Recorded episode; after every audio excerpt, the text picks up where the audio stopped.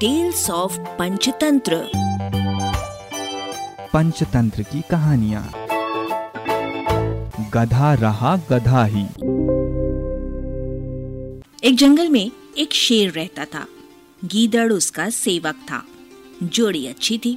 शेरों के समाज में तो उस शेर की कोई इज़्ज़त नहीं थी क्योंकि वो जवानी में सभी दूसरे शेरों से युद्ध हार चुका था। इसलिए वो जरा अलग थलग रहता था। उसे गीदड़ जैसे चमचे की सख्त ज़रूरत थी जो 24 घंटे उसकी चमचागिरी करता रहे। गीदड़ को बस खाने का जुगाड़ चाहिए था। पेट भर जाने पर गीदड़ उस शेर की वीरता के ऐसे गुण गाता कि शेर का सीना फूल कर दुगना चौड़ा हो जाता। एक दिन शेर ने एक बिगड़ैल जंगली सांड का शिकार करने का साहस कर डाला। सांड बहुत शक्तिशाली था।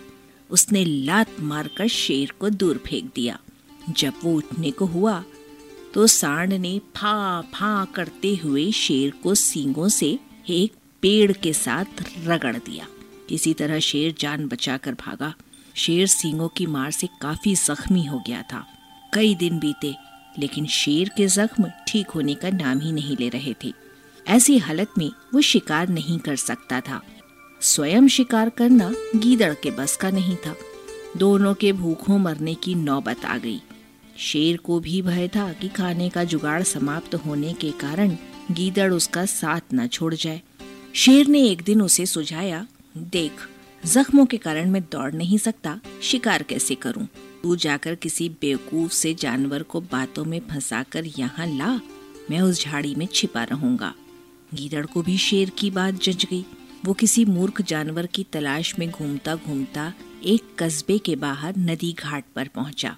वहाँ उसे एक मरियल सा गधा घास पर मुँह मारता नज़र आया। वो शक्ल से ही बेवकूफ़ लग रहा था। गीदड़ गधे के निकट जाकर बोला, पाए लागू, चाचा। बहुत कमज़ोर हो गए हो, क्या बात है? गधे ने अपना दुखड़ा रोया। क्या बताऊँ भाई, जिस धोबी का मैं गधा हूँ, वो बहुत क्रूर है। दिन भर ढुलाई करवाता है और चारा कुछ नहीं देता। गीदड़ ने उसे न्योता दिया, चाचा, मेरे साथ जंगल चलो ना। वहाँ बहुत हरी हरी घास है। खूब चरना, तुम्हारी सेहत बन जाएगी।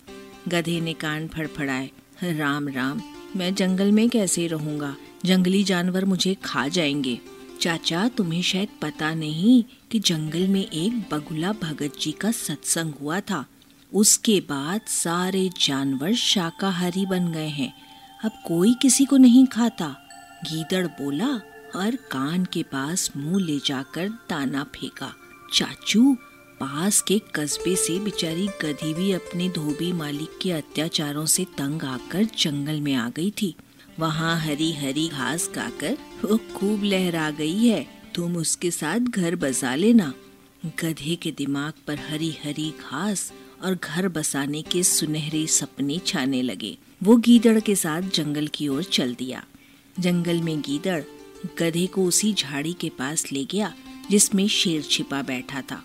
इससे पहले कि शेर पंजा मारता, गधे को झाड़ी में शेर की नीली बत्तियों की तरह चमकती आँख नज़र आ गई।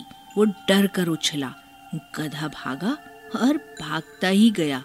शेर बुझे स्वर में गीदड़ से बोला, भाई, इस बार मैं तैयार नहीं था। तुम उसे दोबारा लाओ, इस बार गलती नहीं होगी। गीदड़ दोबारा उस गधे की तलाश में कस्बा पहुँचा। उसे देखते ही बोला, चाचा, तुमने तो मेरी नाक कटवा दी। तुम अपनी दुल्हन से डरकर भाग गए। उस झाड़ी में मुझे दो चमकती आँखें दिखाई दी थीं, जैसी शेर की होती हैं। मैं भागता न तो और क्या करता? गधे ने शिकायत की। गीदड़ झूठ मूठ माथा पीट कर बोला, चाचा, ओ चाचा, तुम भी निरे मूर्ख हो। उस झाड़ी में तुम्हारी दुल्हन थी, जाने कितने जन्मों से वो तुम्हारी राह देख रही थी। तुम्हें देखकर उसकी आँखें चमक उठी तो तुमने उसे शेर समझ लिया। गधा बहुत लज्जित हुआ। अब गीदड़ की चाल भरी बातें ही ऐसी थी। गधा फिर उसके साथ चल पड़ा। जंगल में झाड़ी के पास पहुँचते ही शेर ने नुकीले पंजों से उसे मार गिराया। इस प्रकार शेर व गीदड़ का भोजन जुटा। इस कहानी से हमें सीख मिलती है कि दूसरों की चिकनी चुपड़ी बातों में आने की मूर्खता कभी नहीं करनी चाहिए। अरबा की प्रस्तुति।